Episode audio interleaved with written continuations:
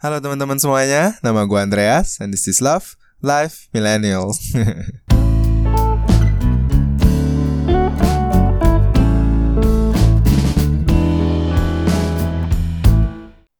Alright, episode 7 dari podcast gua.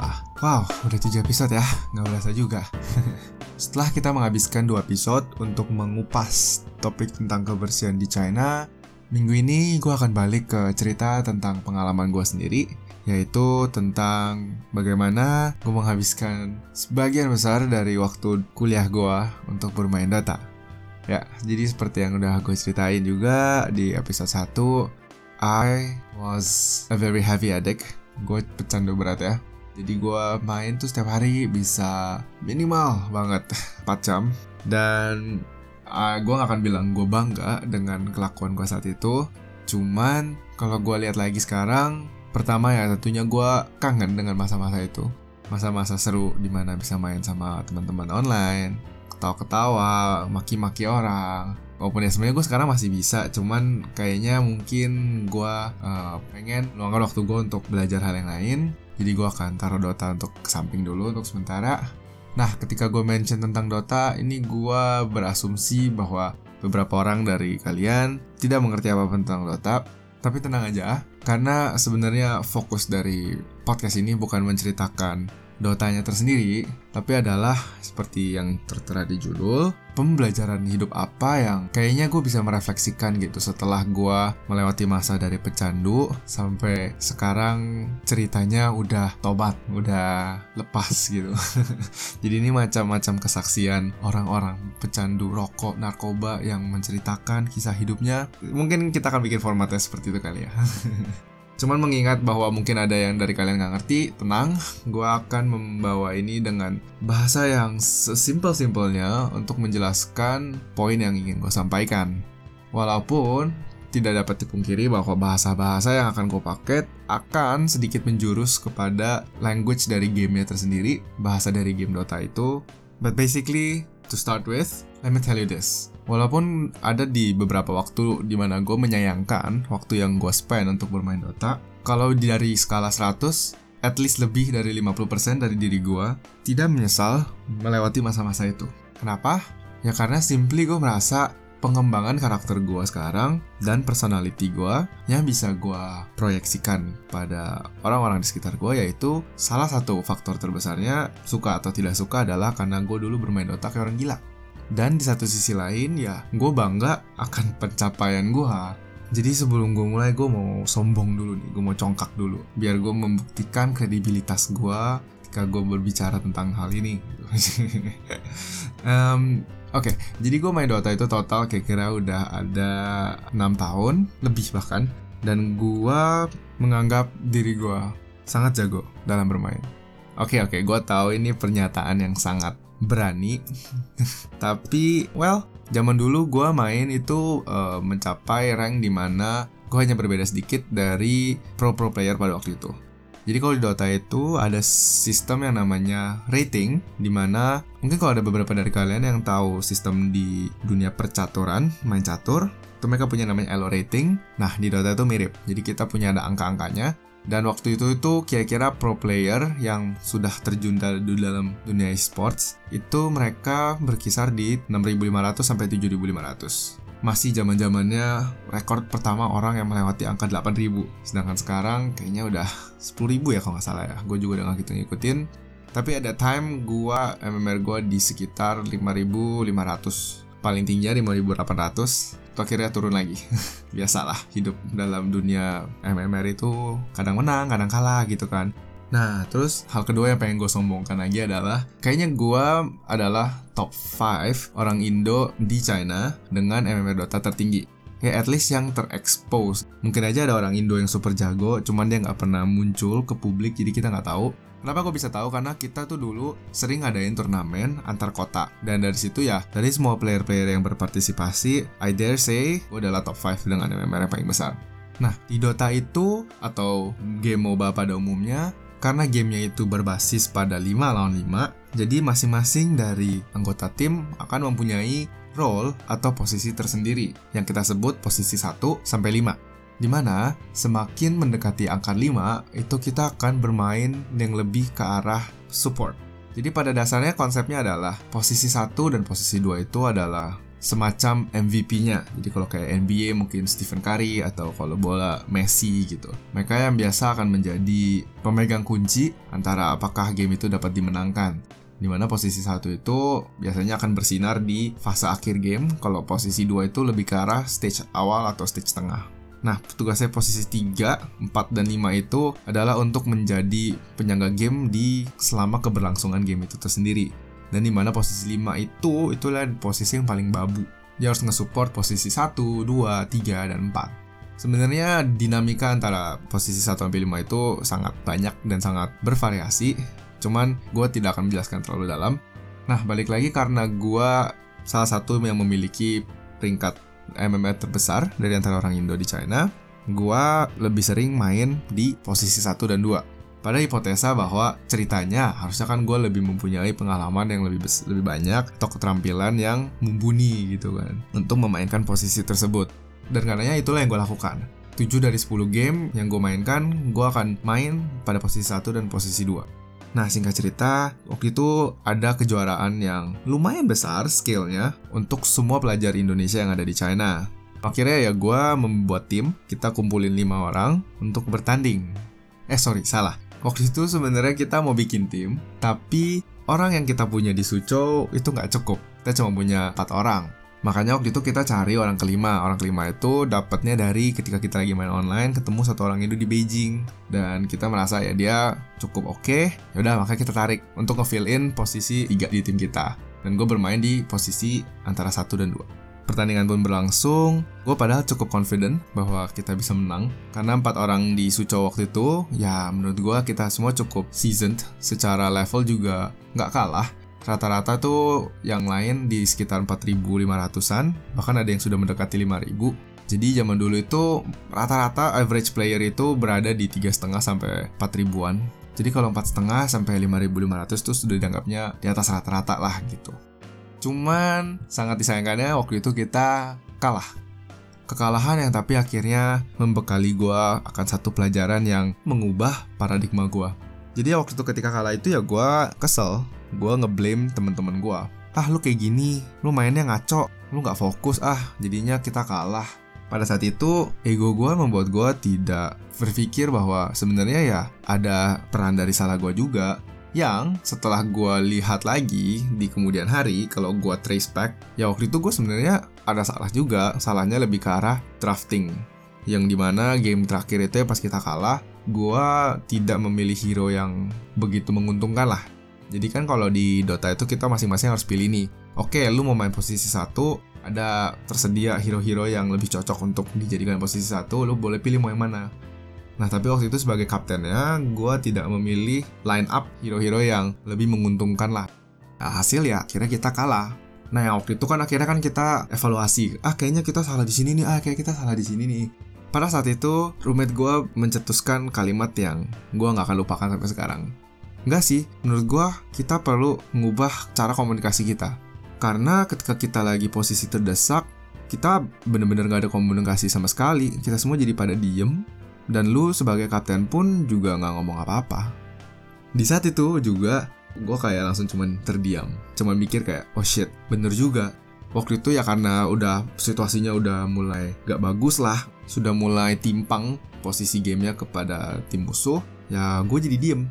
Kenapa ya? Karena waktu itu gue pengen marah, tapi kan gak enak kan kalau gue marahin temen sendiri. Jadi akhirnya gue diem, mungkin juga temen yang satunya lain-lain juga jadi gak enakan, terus kayak pokoknya nuansanya tuh jadi tidak enak di mana semua orang cuma diam dan bermain tanpa komando. Di kala seperti itu ya tentunya jadi tidak ada koordinasi, nggak ada kerjasama, dan yang ada malah makin berantakan mainnya. Nggak kompak lah gitu ngomongnya. Dan di situ ya baru gue kayak bersadar, oh iya ya, gue kapten macam apa gitu. Gue literally cuma dipilih jadi kapten karena ceritanya MMR gue lebih besar. Kalau kata seorang pro player tuh dulu yang di Dota, dia pernah ngasih quote gitu kayak MMR is just a number gitu sebenarnya MMR itu cuma sebuah angka kok. Bisa aja gue MMR lebih gede kan karena gue mainnya jauh lebih lama.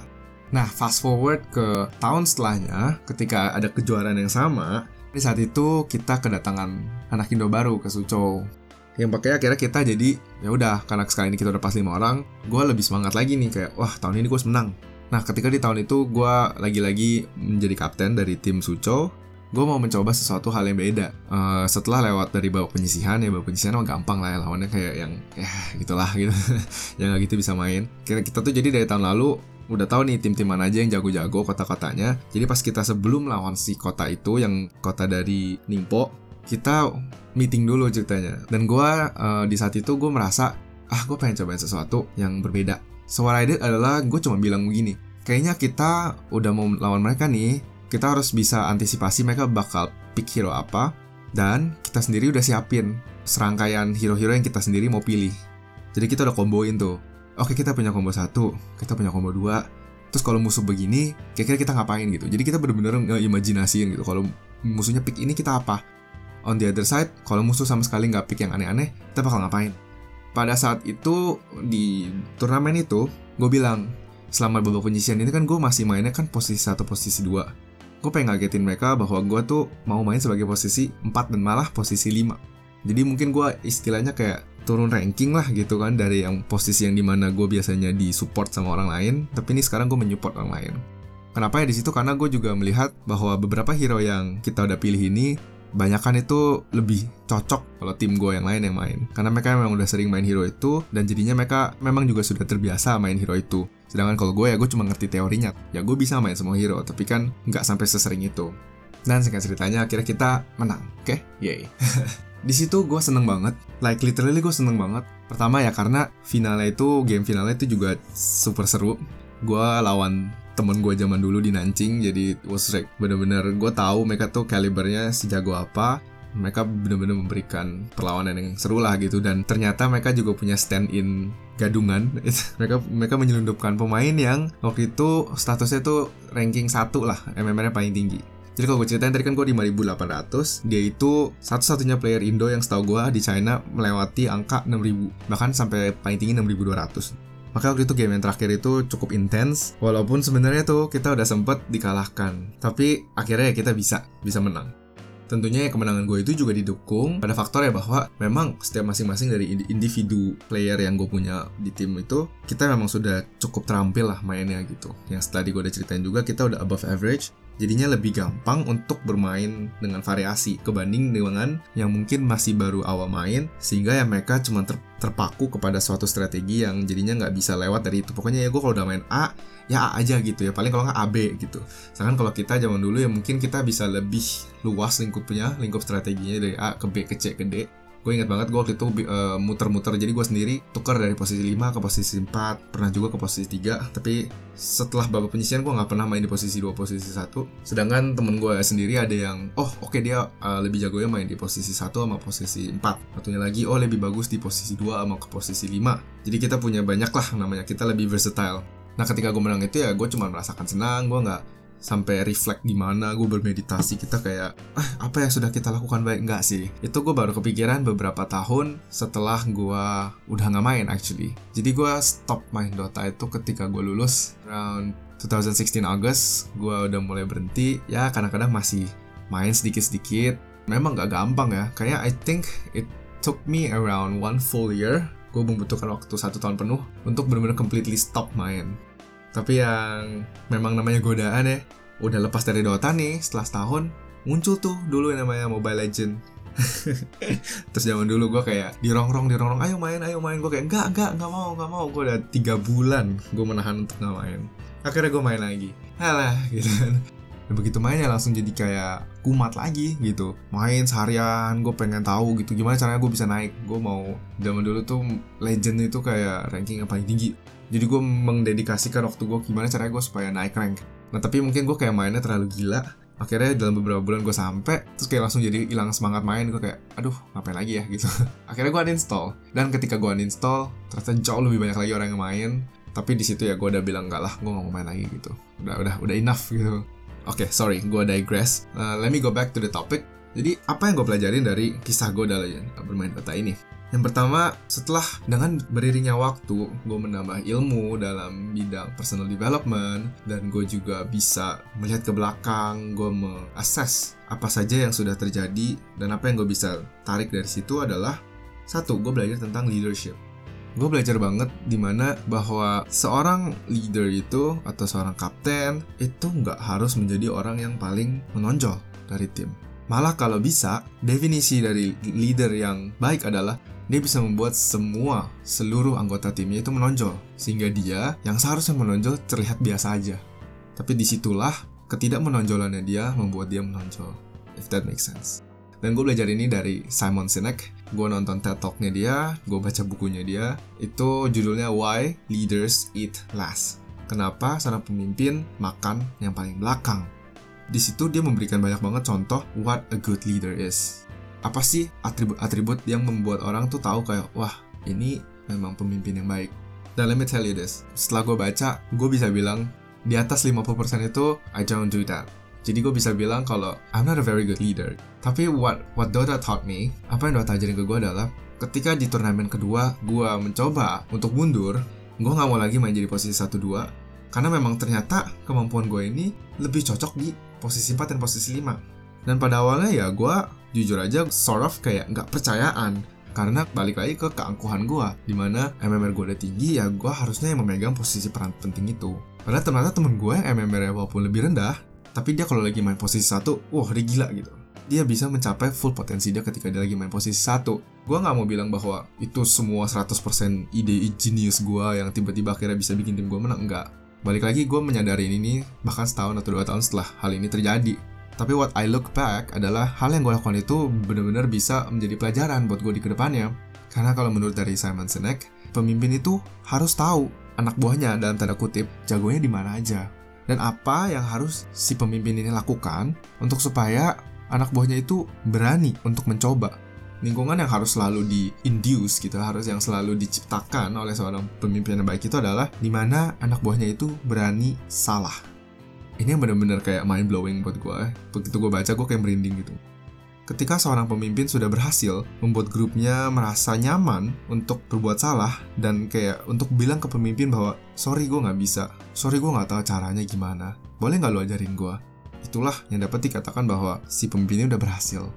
So kalau gue pikir-pikir lagi, hal yang akhirnya membuat kita bisa menang, selain dari segi teknikalitas game kita yang sudah naik, itu adalah kita berada di posisi pewek gitu Minimal masing-masing dari player itu sudah merasa nyaman dengan posisi mereka dan sudah tahu mereka harus ngapain.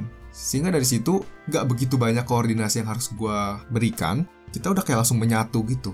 Dengan gampangnya, dengan seamlessly. So that's one yang gue pelajarin.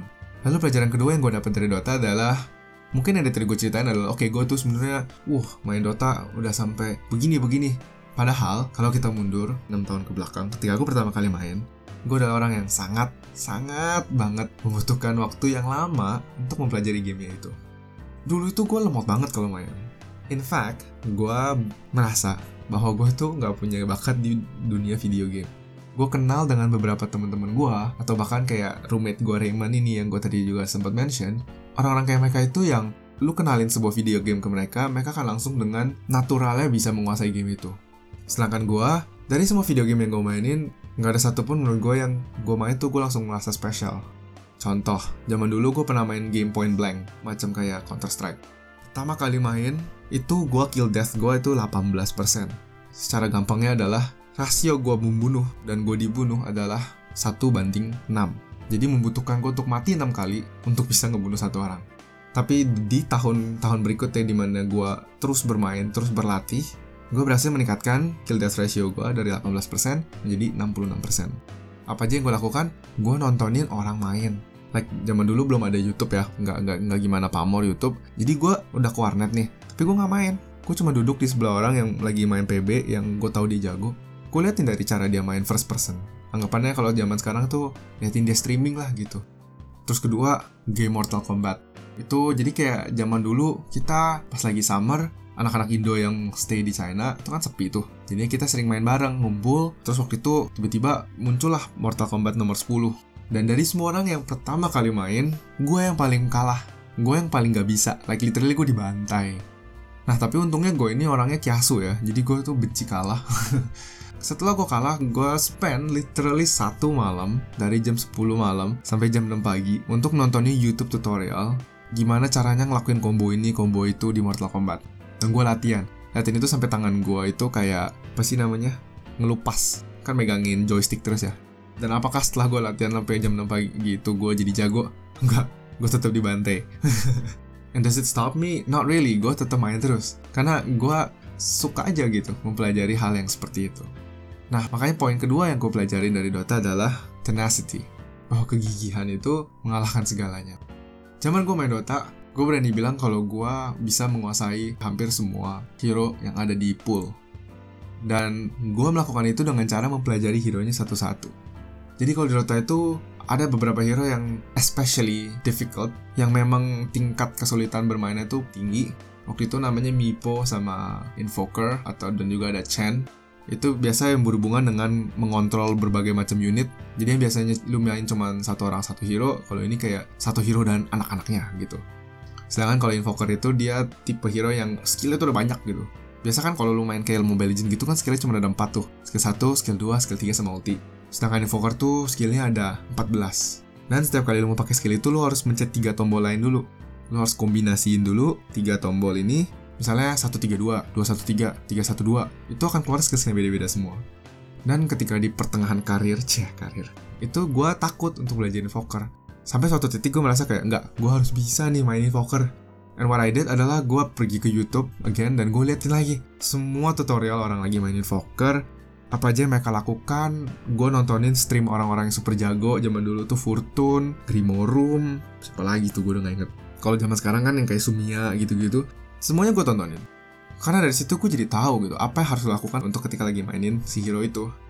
Dan kalau kita translate itu kepada real life ya, I think ya sebenarnya itulah yang harus kita lakukan kan ketika kita mau mempelajari sebuah hal yang baru. Kayak contoh paling gampangnya deh, kalau kita lagi kuliah, kita kan mempelajari sesuatu hal yang sama itu diulang-ulang terus sampai 4 tahun itu gunanya apa sih gitu. Ya itu kan karena supaya kita benar-benar familiar dengan segala macam aspek angle dari sebuah hal ini. Jadi misalnya kayak soal matematika, lu mau diputer, disuruh turunin, suruh naikin, suruh diintegral, suruh diapain. Eh, jangan tanya gue lah, gue nggak jago matematikanya. Itu ya tapi lu diajarkan supaya lu nggak, supaya lu bisa menjawab dari segi mana pun. Karena in the end, what you call an expertise itu adalah lu benar-benar memahami pengaplikasian sebuah hal ke 100 hal yang lain. Bagi gue, keterampilan itu adalah buah dari pelatihan Orang yang terampil adalah orang yang ahli berlatih. Mau apa pun skill yang kita pelajari, kecuali kalau memang kita dianugerahi dengan bakat yang super duper dari Tuhan, hampir nggak mungkin kita langsung tahu. Gue pegang kuas, tiba-tiba gue udah jadi Picasso. Gue pegang bola, tiba-tiba gue udah jadi Subasa gitu. Nendangnya udah pisang. Kayak menurut gue it doesn't really happen, karena kalau kita ngomong tentang talenta, talenta hanyalah semacam booster. Dia membuat seseorang belajar jadi lebih cepat setiap kali gue ngomong talenta, gue akan teringat kepada komik ataupun manga yang sangat-sangat gue suka banget waktu kecil, yaitu adalah Law Weki. Karena di komik itu, yang benar-benar menjadi emphasis adalah talenta itu tidak pernah bisa menang dari kerja keras. Bahkan yang sangat gue suka banget adalah karakter utamanya, yang di salah satu dari ceritanya dia ngomong something like this. Mungkin sekarang aku tidak sepintar dulu semenjak aku kehilangan talenta untuk belajar. Aku butuh untuk dijelaskan 100 kali sebelum akhirnya aku mengerti. Nah, tapi yang the golden quote adalah itu hanya berarti gue butuh belajar 100 kali lebih banyak. Wow, ini quote yang selalu amaze me dan menginspirasi gue setiap kali gue lagi kayak merasa minder atau merasa putus asa dalam mempelajari sesuatu gitu.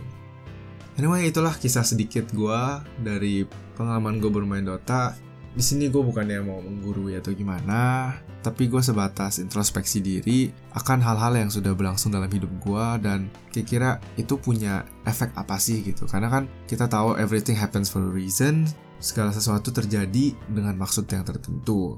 Nah, kalau gue dari main game akhirnya belajar semacam pesan hidup atau moral, minggu depan gue akan mengajak temen gue yang dari gila main game juga kayak gue akhirnya mendapat kesenangan baru, menemukan passion yang akhirnya sekarang menghasilkan dia uang menjadi side hustle kalau bahasa kerennya. Jadi ini merupakan sesuatu hal yang tangible ya, yang nyata gitu. Kalau gue mungkin yang terjadi adalah perubahan pola pikir, tapi kalau dia yang dia dapat adalah keterampilan yang khusus yang akhirnya membantu dia dalam masukkan uang. Oke, okay? so if you're interested, then definitely dengerin episode selanjutnya. Tenang, seperti biasa gue akan meng-spam kalian dengan notification-notification beberapa hari sebelum episode gue dirilis. So, hentikan saja. Dan tentunya kalau kalian punya your side of the story, kalian tahu gue selalu penasaran, bisa cek di description untuk gimana caranya nge-DM gue, kirim gue email, dan sebagainya. As always guys, it has been really fun to share this with you and I do really appreciate you guys listening. So, thanks a lot. I hope you have a good weekend and an even better week ahead. Bye.